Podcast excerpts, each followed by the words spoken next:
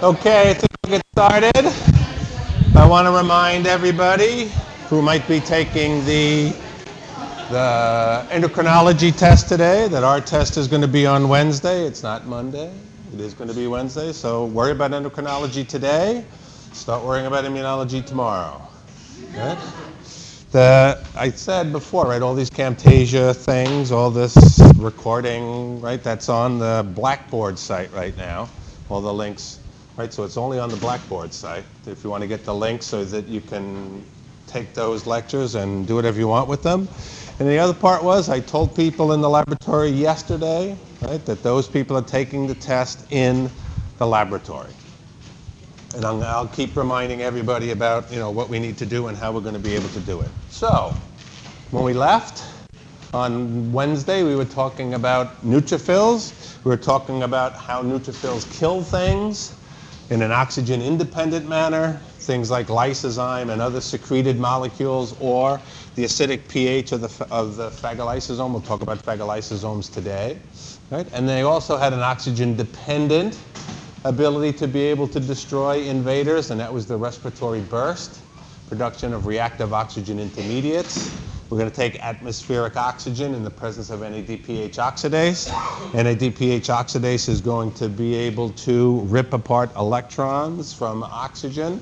The ultimate uh, sort of acceptor of those electrons will be oxygen. And when oxygen accepts those electrons, it's going to become superoxide, right? The superoxide anion. And the superoxide, superoxide anion is a, whoops, it's a free radical, right? And free radicals are, are very reactive. It has an unpaired electron, right? That one paired electron is trying its best, or the, or the, or the, the free radical itself is trying its best to be able to get those electrons back. So it's going to try to get those electrons from wherever it can. So it's going to start to interact with proteins. It's going to start to destroy proteins. And right, so all of these free radicals are very reactive. See, I'm not very good with my PowerPoint, so I have all those other things that are just hanging there. But we'll get to those in a minute. So we've generated this superoxide anion, but we can do more things with it. Right? If we take a couple of those superoxide anions in an acidic pH, right? And that's what's happening inside that vacuole as that phagocytosis takes place. We can start to generate hydrogen peroxide. Right? Probably every single person here in your medicine cabinet at home has hydrogen peroxide. Right? Neutrophils, your immune system has been using hydrogen peroxide for probably millions, if not billions of years. We've only started using it in the last hundred years or so. Right? So we're going to make hydrogen peroxide, and we're going to liberate some oxygen, and this oxygen can go right back into this reaction to generate even more superoxide anions. If we take that hydrogen peroxide with oxygen and in the presence of iron, right, Fe2 is, a, is the, the soluble form of iron, we can start to generate another free radical, the hydroxyl radical. So the hydroxyl radical and other uh, sort of intermediaries, we're going to be able to generate oxygen. So another free radical, right? Another very reactive species that's going to start ripping proteins apart or ripping, right, sort of molecules apart that are in the general area. Right? So anything that's inside that vacuole is going to start to be destroyed. If we take hydrogen peroxide, and if in the presence of chloride ion, and clearly we're going to have a whole bunch of chloride ion, right? Because that's what sodium chloride is all about. That's what salt's all about. In the presence of an enzyme that's inside one of the granules, right, of the neutrophil, and that enzyme is called myeloperoxidase.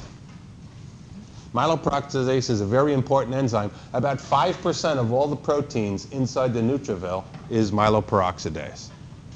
So in the presence here, we're going to generate water and we're going to generate hypochlorous acid. Another sort of very powerful tool. Everybody knows what hypochlorous acid is? You probably have a whole bunch of it at your house. Bleach.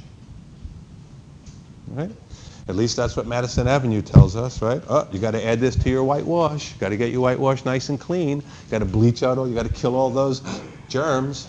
All right. So, neutrophils are also going to use bleach to destroy an invader. Right? It's like a, an infomercial. But wait, there's more. If we take hydrogen peroxide and if we have right, some iodine ion present, and it's an acid pH. Myeloperoxidase is going to catalyze that reaction. We're going to create water and iodine.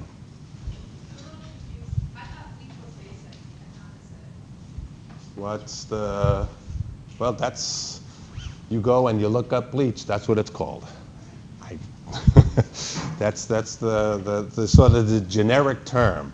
Well, actually, the generic term might be Clorox but the more you know sort of descriptive term is hypochlorous acid is bleach. Right? So we can also generate right from sort of normal sort of intake, right?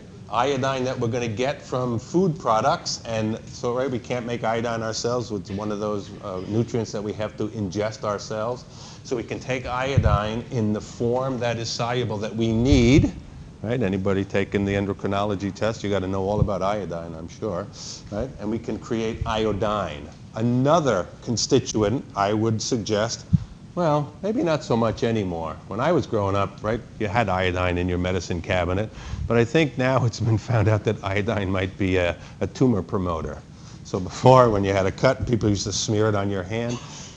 Might not have been such a good idea. But there could be all sorts of things right now that we're not sure are, right, that we're using routinely that are tumor promoters. Anyway, we're going to be able to start with, right, atmospheric oxygen, that's oxygen in the tissue spaces, and we're going to be able to make all these noxious chemicals, all these reactive oxygen intermediates, right? We're going to start with oxygen. We're going to rip apart electrons. We're going to, we're going to use those electrons in all sorts of different reactions. This is the reactive oxygen intermediates, right? Breakdown products of oxygen. And we're going to use them as a powerful tool against anything that we're collecting by phagocytosis. Right? So we have all these different things, right? all this different activity that is being able to take place. If we look at right, sort of the, the big picture for all these things taking place, right? Once this neutrophil has engulfed the invader, right? We can start with NADPH oxidase, right? Right over here, it becomes active. And that's how we can start to generate all of these reactive oxygen intermediates. And the other thing that we can generate, basically following the same sort of ripping apart of oxygen pathway, is we can also have reactive nitrogen intermediates. Right? So we can take nitrogen and basically do the same thing. We can get all sort of, of those intermediates, and they will also have killing power against anything that we're going to be able to phagocytose and bring inside our vacuole here. Right? So we have reactive oxygen intermediates, we have reactive nitrogen intermediates. So the question comes up, or the question should come up, or you should be thinking about this question, right, is why don't our neutrophils get destroyed? Right? We have this vacuole right, that's inside. We're going to take our bacteria. Somehow this neutrophil, clearly you know it's a neutrophil because there's the trilobe nucleus, right? Somehow this neutrophil is going to engulf this invader. Right? Eventually, that NADPH oxidase is now going to become activated. Right? And all these things are spilling into this vacuole. But there's nothing that says, right, that that superoxide anion, there are proteins on this bacteria, there are proteins in this vacuole. There's nothing that says that those, all of those intermediates that we just talked about aren't going to be able to destroy our own cells. Well, there are certain things that we're going to have that are going to be able to, to protect us in general. The first one is that lipids are somewhat resistant to all of these things. And most of this Right? This vacuole is going to be lipid because most of the right most of the cell membrane is lipid. So we got a whole bunch of lipids on there. Yes, bacteria has lipids, but they have more protein than lipid on their extracellular on their on their surface, let's say, not extracellular surface, on their surface. So the lipids in our own membranes are protecting us. We contain a chemical that's called superoxide dismutase. And this superoxide dismutase is going to take that superoxide anion and it's going to convert it to hydrogen peroxide. Hydrogen peroxide is a little less right, sort of potent than this superoxide anion. And we got lots of superoxide dismutase in the cytoplasm of that neutrophil.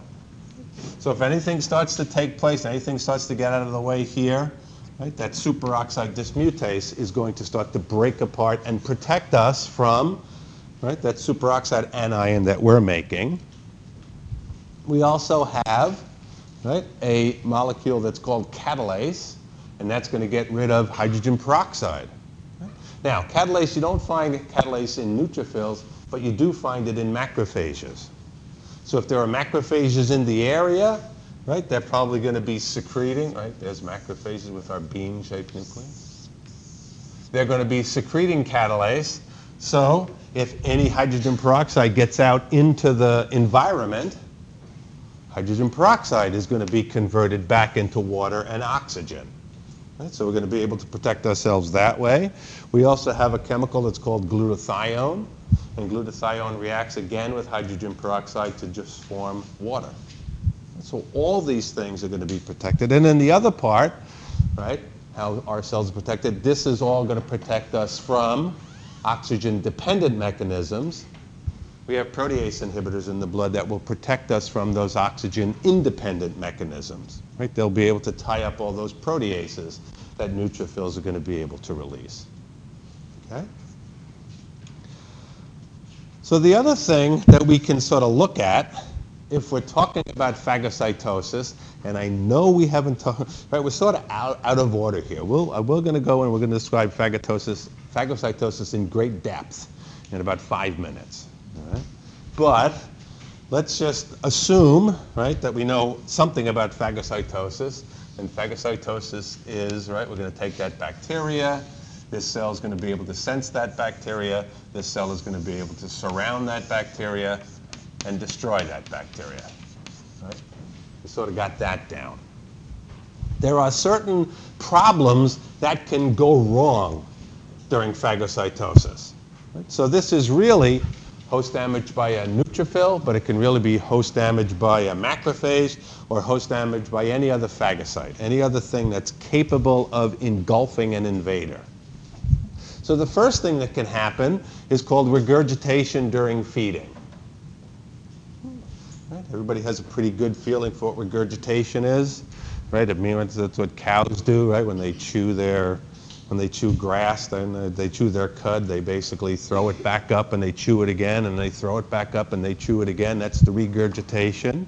Yeah, you don't like to think about it so much. When you watch those nature films and the mother bird comes back to the nest, and the little babies are chirping and she oh, throws up into them, right? So that's regurgitation. So that's basically what we're talking about here, right? So the neutrophils, they're getting an upset stomach, right? They can't take it so much. What can happen here is that as this is taking place,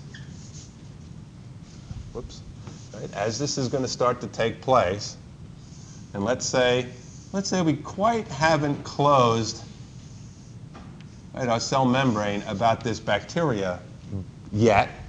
Right, so as those granule contents are starting to spew out right, some stuff, right, some of that granular contents, those proteases, some of those, right, any of those uh, oxygen intermediates we talked about, they can start to, right, move out. Right? The granules are going to start before it can take place. The other thing that can take place is called frustrated phagocytosis. All right? And in frustrated phagocytosis, the phagocytosing, the phagocyte, I guess it's phagocytosing, the phagocytosing cell sort of bites off more than it can chew. So let's say we have a whole bunch of right, bacterial rods here. Right, these are all just individual bacteria.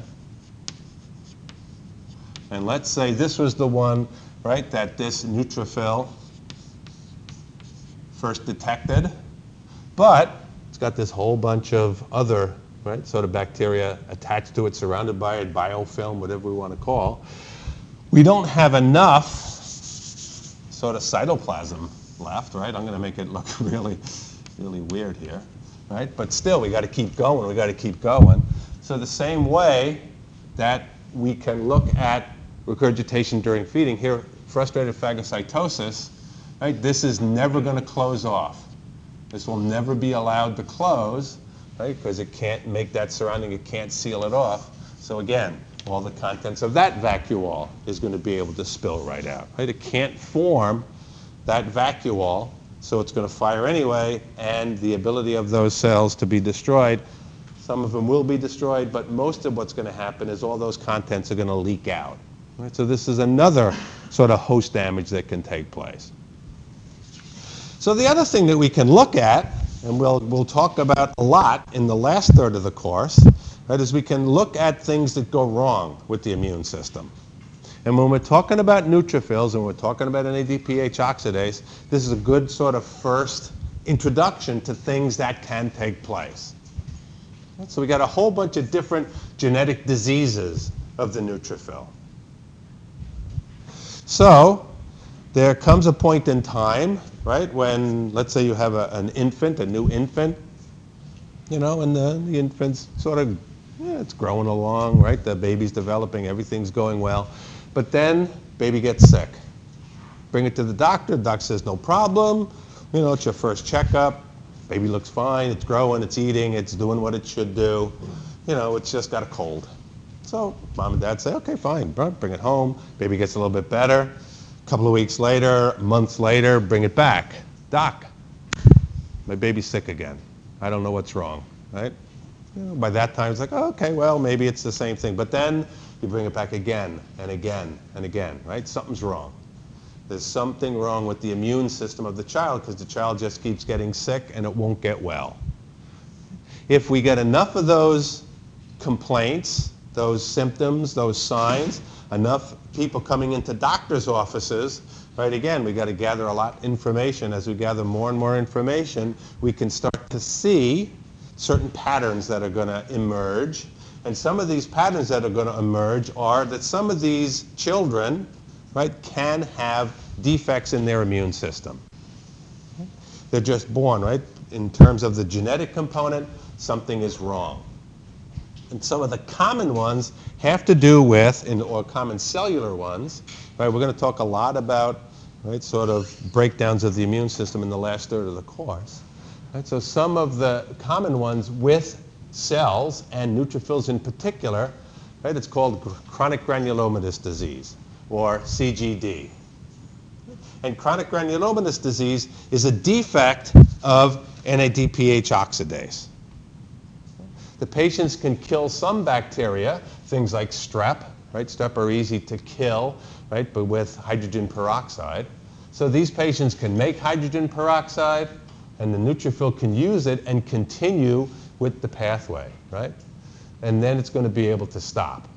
So that's some sort of defect with NADPH oxidase is one of them. Another sort of problem with NADPH oxidase is a deficiency in glucose 6-phosphate dehydrogenase. Right? And glucose 6-phosphate dehydrogenase is an enzyme that's used to produce NADPH oxidase. It's just another, right? It's an enzyme that's further back in the pathway that's used to manufacture NADPH. So if a patient lacks, right, glucose 6-phosphate dehydrogenase, then they don't have any NADPH. And they can't make any of those oxygen intermediates. And if you get enough, right, of these patients together, you can start to see Right? You can start to classify. So this is NADPH oxidase. This is what it looks like. So you can start to see, if you get more and more information, you can start to see some of these different components, right? We said that it was this multi-protein complex. So you can start to see that you can see all sorts of different mutations that take place. You can see all these sort of congenital defects that could be part of NADPH oxidase. And then you can start to right, subclassify patients by which particular component of that multi-protein complex are being affected. So this is one of the more common uh, immunodeficiencies in terms of cells of the immune system. And then the other thing you can have, right, in terms of genetic disease of the neutrophil, is you can have a problem with that myeloperoxidase enzyme. So if you have myeloperoxidase deficiency, these patients lack myeloperoxidase, right? They'll be slower killing, and they're going to be able to overcompensate this by the production of more superoxide anion and more hydrogen peroxide, right? Because if you remember, if we have no, where are we? If we have no NADPH oxidase or defect, right, all this stuff is going to be in jeopardy. If we have no myeloperoxidase, we're going to have all sorts of, right, all sorts of this. We're not going to be able to convert any of this back into either iodine or right into bleach. So these will start to build up. So you still are able to destroy pathogens by these oxygen-dependent mechanisms. It's just that you're not going to get down to these lower levels of destroying the pathogen with those particular chemicals. So we'll talk right, a lot when we talk about immunodeficiencies later on, but this is just sort of the first sort of inroads to seeing things that can go wrong with the immune system, right? So far we've been talking about, oh yeah, the immune system's working fine and everything's going and everything's, you know, working on, on all cylinders, but clearly things can go wrong. All right. So that might have been where we should have been by the end of today. if, all right, so that was granulocytes. I don't care. So let's go back now.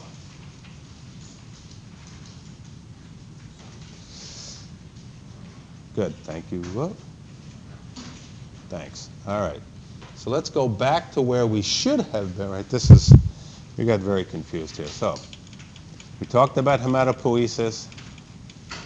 And the next cell that we should have been talking about was dun, dun, dun, macrophages.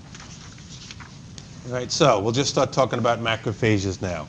So macrophages, right, are actually two type, well, they're not two types of cells. They're two differential stages of a cell, right? but they're all called mononuclear phagocytes. They're called monocytes when they're in the blood, and they're called macrophages when they make their way into the tissue spaces. So if we look histologically again, here's our red blood cells, here's our platelets, right? Bean-shaped nucleus, right? We talked about that before. This is, since it's in blood right now, it's a monocyte. When this eventually makes its way out into the tissue spaces, it's going to be called a macrophage, right? We just need a way to delineate between this form and this form. So when this cell leaves the bone marrow, it leaves it as a monocyte. It's not fully differentiated. Once it makes its way out into the tissue space and it becomes activated, then it's a macrophage. And macrophages are going to be involved with phagocytosis, the ability to recognize an invader and engulf that invader. Okay. So, macrophages do a whole bunch of different things in the body above and beyond even what they do for the immune system. They are the major phagocyte of the immune system, right? Their big contribution to right, the immune system is to eliminate invaders by phagocytosis. But they do a whole bunch of other things as well. One of the major things they do is they're going to remove damaged cells or junk by phagocytosis. And by junk, I mean you know, sort of degraded proteins, all sorts of other things. And it's going to take this from the bloodstream and also the tissue spaces. So one of the major things that macrophages are going to be involved with are going to be removal of red blood cells. Remember before I said that red blood cells get beat up pretty good They have a, a life of about 120 days. And they get beat up pretty good because they're being constantly forced through capillaries.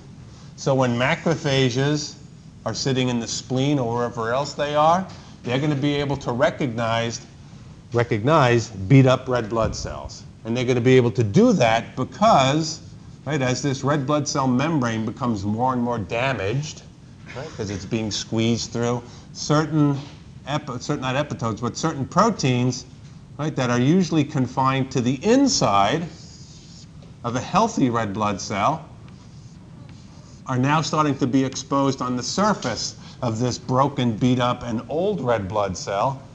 And that's when the macrophage is going to clear those red blood cells. Right? We'll talk about why it needs to clear these red blood cells. Right? It's very important that they clear these red blood cells. The other thing that they can do is they can kill microbes, right, in terms of phagocytosis, and they have a whole bunch of secreted chemicals right? A whole bunch of different proteases that they're going to be able to release into the bloodstream that'll be able to kill microbes. They're involved with cell-mediated immunity because they can communicate with other lymphoid cells. Right? They have receptors on their cell surface, and they're also able to secrete. Right? We talked a little bit about cytokines and interleukins, those communication molecules of the immune system. So they can release cytokines. They have receptors for cytokines. All the other cells of the immune system have receptors for cytokines. So they're involved with cell-mediated immunity. And they're also basically a secretory factory. They can secrete over 75 different products, either different enzymes or different uh, uh, proteases to destroy invaders different cytokines, they can secrete complement molecules, they can secrete clotting factors. When macrophages are out in the tissue space and they're close to where uh, some sort of traumatic event took place, right, it can release complement and have complement and be involved with the destruction of the pathogen. It can use these clotting factors to be able to start not well, will start with the stoppage of bleeding. How about that? It's going to use these clotting factors, right, to stimulate the coagulation cascade to stop bleeding and to start with scab formation. So they're a very sort of powerful cell in terms of their ability to do things. The other thing that people started to notice early on, right, if we're going back to all those anatomists, right? Somebody who studies anatomy is an anatomist. Anat- an, an, an, whatever they are, people who study anatomy, right? So when we were talking about those individuals and they were looking at the lymphoid system, as they were looking through tissues and looking through organs of the body, they started to see cell forms that looked just like monocytes or macrophages. And they started classifying these after they looked through the literature and somebody put it all together. Right? That people were classifying cells in other organs that looked just like macrophages. So, if you start looking in the liver, you can see cells that look like macrophages, and Dr. Kupffer was the first one to do it, so he calls them Kupffer cells. Bless you. If you look in connective tissue, right, tissue of the skin and, and the tissues, you can see macrophage-like forms. They're called histiocytes. In the lungs, they're called alveolar macrophages. In the kidneys, they're called mesenchymal cells. And in the brain, they're called microglial cells. It's called part of the mononuclear phagocyte system, or the MPS. And it's a system because they all share a similar morphology, right? That bean-shaped nucleus, they have granules, they have the blue-green cytoplasm. They're all capable of performing phagocytosis, right, the uptake of large particles. And there's also another ability, it's called pinocytosis, and that's the uptake of solutes. Right? Phagocytosis is for taking big chunks, and pinocytosis is for taking small little sort of chunks. It's like taking sips. Right? So that's the uptake of solutes. And they're all involved with immune phagocytosis because they all have those receptors. They all have FC receptors and complement receptors. Remember we talked about that when we were talking about complement and we talked about opsonins. And we we're talking about that bacteria is either going to be coated with complement or antibody molecules. So the macrophages, right, have those FC receptors on their surface. And I'll make it look different. They also have complement receptors on their cell surface. So they can, they can recognize right, an invader all by itself. They have receptors on their cell surface to be able to recognize bacteria without having any sort of opsons on them. Because right? again, we don't want to wait. If this macrophage is out in the tissue space, and it comes upon a, ba a, bacteria, and that bacteria isn't coated with anything because it hasn't been detected yet, or there's not a lot of complement in the area, or antibodies haven't come into the area yet. We don't want that bacteria to get a free pass. So we have normal sort of phagocytosis, where this cell is capable of recognizing that invader without using any of those opsonic signals. And then we have immune-mediated phagocytosis, via the complement receptors and the FC receptors. So it can do all of these different things, and they can all do these sort of things. So they're out there, right, doing phagocytosis in all these different places. So in terms of the development and, and sort of ontogeny of the macrophages themselves, they all come from the bone marrow, so it's going to be released from the bone marrow as a monocyte. It's going to be in the bloodstream for a couple of hours or so. It's going to right go into the blood for a, a series of right couple of days as a monocyte, and then it's going to go into the tissues, and that's when it's going to differentiate and become a macrophage. So if we look at this this whole system, right, we have macrophage-like cells in the brain, we have, clearly we have uh, monocytes and macrophages in the blood. We have monocyte, we have ma macrophages, right, in the, in the spleen. We have it in, the, in lymph nodes. They're all over the different places. And again, just like mast cells, right, when we talked about mast cells, those other granulocytes, right, they arise in the bone marrow and then they travel into the tissue spaces we're not really sure how they know which tissue spaces to go to or how they know where to go. Same thing with a monocyte. Does, are there certain signals inside the bone marrow that a particular monocyte will be activated with, and then that monocyte knows, ah, I got to go, right? I got to go to the liver. I have to go to the kidney. I have to go into the lung. I'm going to make my way into the, well, they don't really make their way into the brain. Let's forget about the brain. The brain is a wacky organ, right, with the blood-brain barrier, right? How does that monocyte know I'm destined to go to that lymph node and take up residency in that lymph node, as opposed to the monocytes that's right next to it, leaving the bone marrow at the same exact time, and that other monocyte is going to make its way to the kidney, or that other monocyte is going to make its way to the lung. We don't know a lot about the specific target signals that are happening in the bone marrow or even in the periphery to, uh, to sort of direct those monocytes to become residents of all these different tissues. Okay? We really have no idea about how that works. Okay. So that would have been the end of, okay, so just stay with me. We're still making our way so now, this is where we should have been the other day. Let me find my notes, and you can find your notes. And now we'll start, we'll finish up talking about macrophages themselves. All right? So, right, everybody on the same page now? All right, good. Sorry. Sorry about the confusion, but for some reason, all right, this computer wouldn't open macrophages on Wednesday. So the major sort of thing about macrophages is phagocytosis. The ability to recognize and destroy an invader. Now, phagocytosis is well known in the animal kingdom. We have lots of different cells in the animal kingdom that can phagocytose. One of my favorites when I was in middle school or going to high school Remember when you went out, this was before you had MCAS and everybody taught to the test. This is when, right, teachers in high school and middle school could be, they could do all sorts of things. And you went to the pond, maybe you went to a pond and you got a, uh, an eyedropper and you sucked up some pond water and you brought it back to school and then you put it onto a microscope, right? And you saw all those protozoans that were living in the pond. My favorite protozoan was the amoeba. Right? The amoeba was sort of that gelatinous cytoplasm, right? It sort of crawled along everywhere, and it would just basically eat all sorts of different things, right? That amoeba would come up.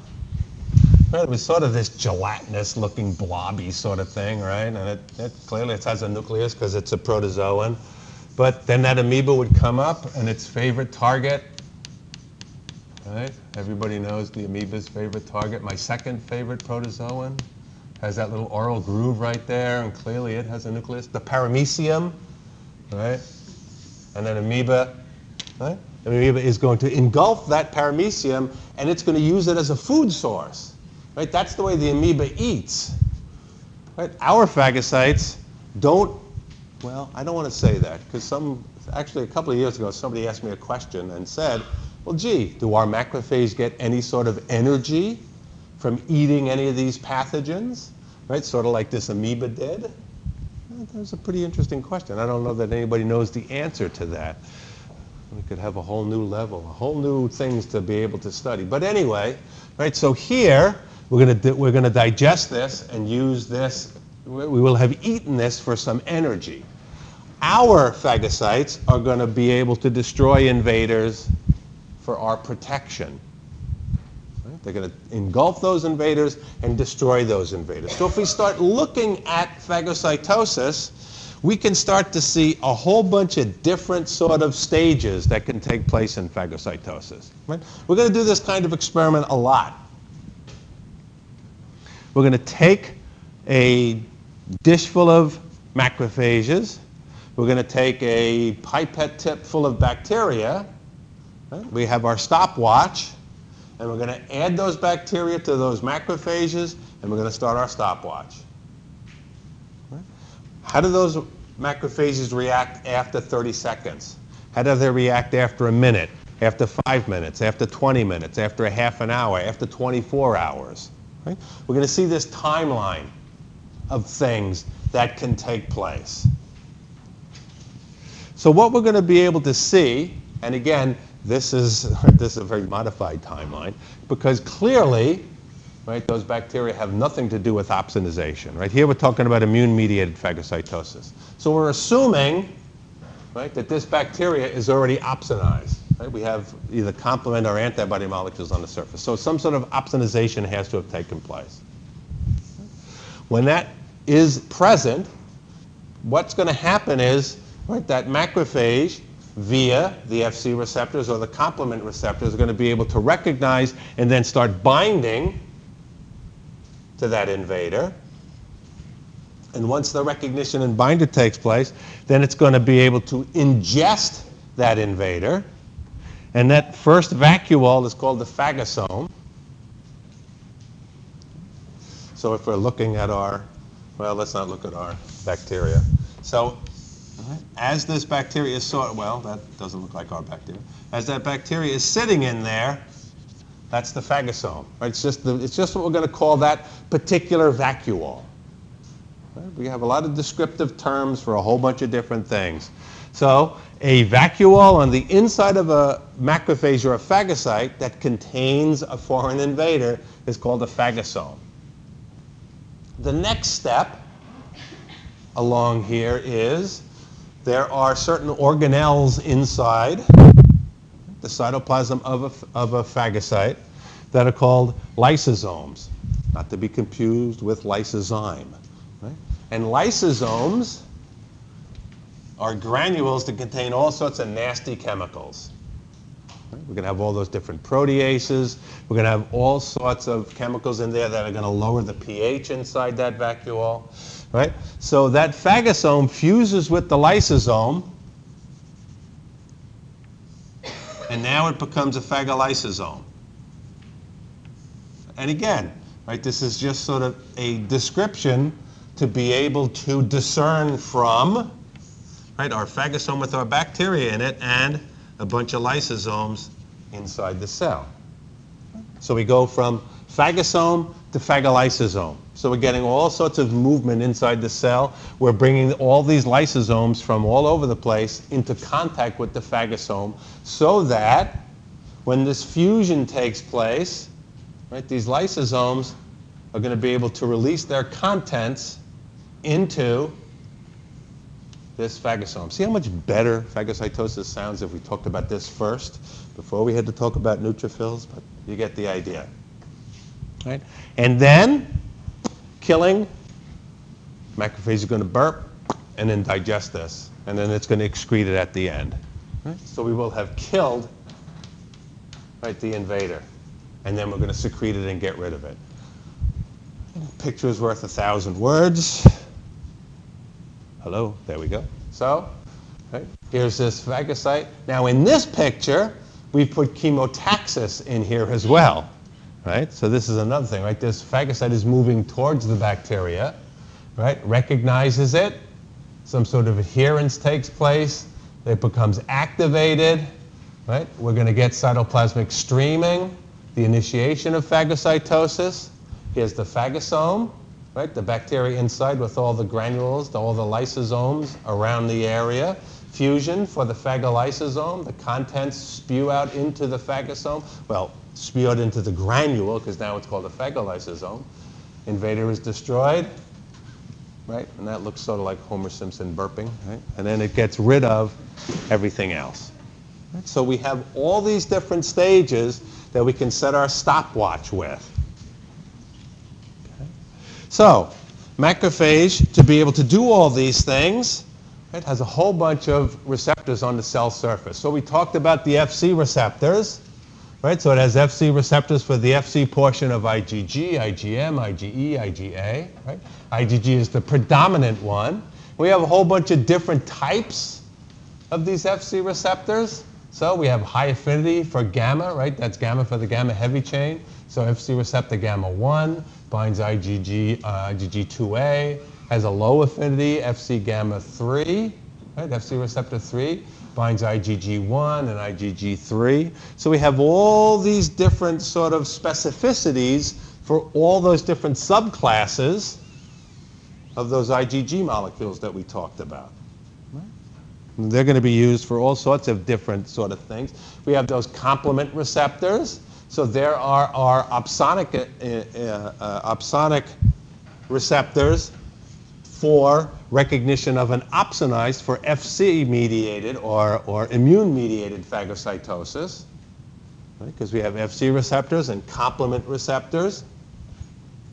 We also have right cytokine and lymphokine receptors, those cytokines. We have receptors for different mediators inside the bloodstream, things like fibrin and thrombin and plasmin.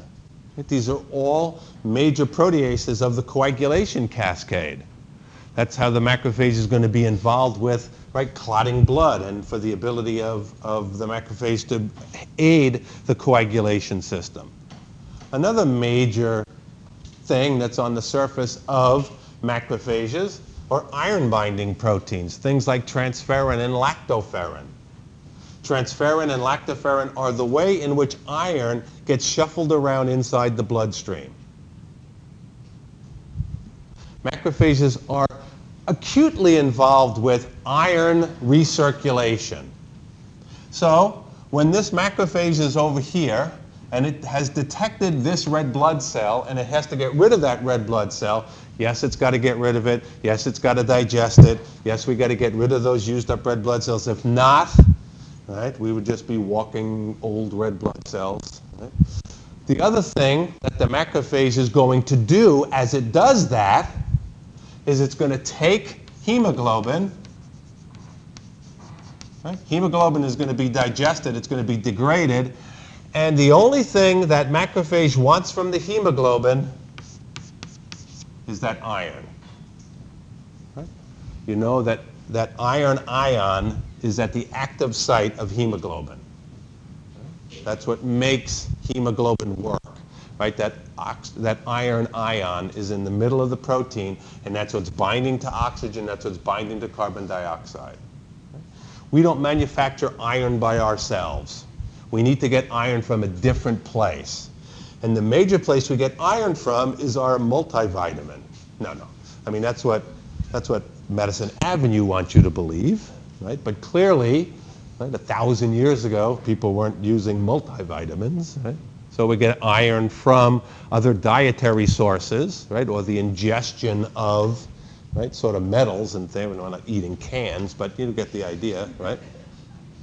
So since iron is something that we need to get from an outside source, we have this very fine-tuned mechanism to recycle iron.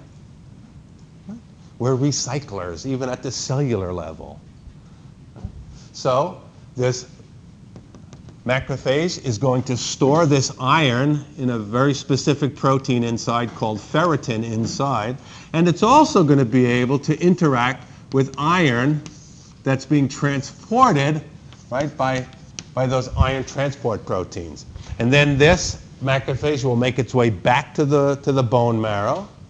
And during the manufacture of new hemoglobin and new red blood cells, it will recycle that iron. We're going to talk about iron recycling on Monday when we talk about the, uh, the, the, the ability of inflammation right, to happen inside the body. So we have all these different things. We have all these different activities, right? Activities way outside of the immune system. In terms of the molecules that it can secrete, right? It's going to be able to secrete lysozyme, plasminogen activator, right? Plasminogen activator activates plasmin, right? The first stage of coagulation. So it's involved, again, it's involved with all aspects of coagulation. It can also secrete a whole bunch of different proteases. And one of the major proteases that it does secrete is a specific collagenase, macrophage collagenase, right? Collagenase breaks down collagen. Collagen is part of the basement membrane. Collagen is the building block, right? With collagen and elastin, right? It's the architecture that holds all of our tissues together, holds your skin together. So we have neutral proteases, and more specifically macrophage collagenase, and it can also secrete a bunch of complement components as well, right? Not just the liver. And again, as macrophages are out in the tissue spaces, they're going to be able to secrete all these different things that might be needed out there in the tissue space. The other part about macrophages, like all the other cells we've been talking about, except really the, the the neutrophil. Right? We talked about immature forms inside the bone marrow. We haven't seen any sort of breakdown of mature neutrophils. But we can see different activities of different stages of macrophages. So we have what are called M1 and M2 macrophages. So that initial inflammatory response right, of those macrophages recognizing everything and phagocytosing, those are carried out by the M1 macrophages. So the M1 macrophages are involved with sort of killing tumors and, and killing right, parasites and phagocytosis. But then we also have, right, and again, some sort of switch is going to take place. We also have macrophages that are involved with the resolution phase of the immune system. So macrophages are out there to be able to destroy pathogens, and they're going to stay out in the tissue space, like bean-shaped nucleus. They're going to stay out, and when they start to release collagenase, they're going to be involved with tissue remodeling. When you get a paper cut, or you got a paper cut a month ago, where is that paper cut anymore? You have no idea where it is anymore, right? Because you were repaired. We have the ability to repair ourselves. Macrophages are involved with that because they're going to secrete things like this collagenase and elastase. They're going to break down right the area that was traumatized by whatever right sort of insult result uh, caused that cut, and it's going to be involved with tissue remodeling. You're going to be able to bring right unless you got some hunk and cut right, where you're going to get some sort of scar. Macrophages are, are involved with scar formation as well, right? So you'll always know where that where that wound took place. But with small things, and again, like a paper cut, you have no idea where that paper cut was because your macrophages and your immune system was there to rebuild you. All right? We'll talk about the last couple of pages of this. We'll talk about inflammation on Monday. I will post this uh, lecture with Camtasia later on today. Enjoy your weekend. Study hard.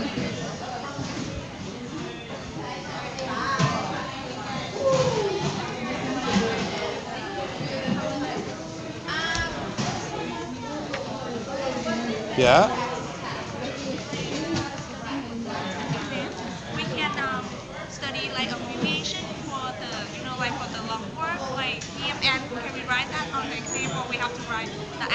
I don't know. You can, you can, whatever you want, whatever you need to get to describe what you're talking about. So yeah, if you don't want to say, if you don't want to say neutrophil, if you want to say PMN, feel free. Okay.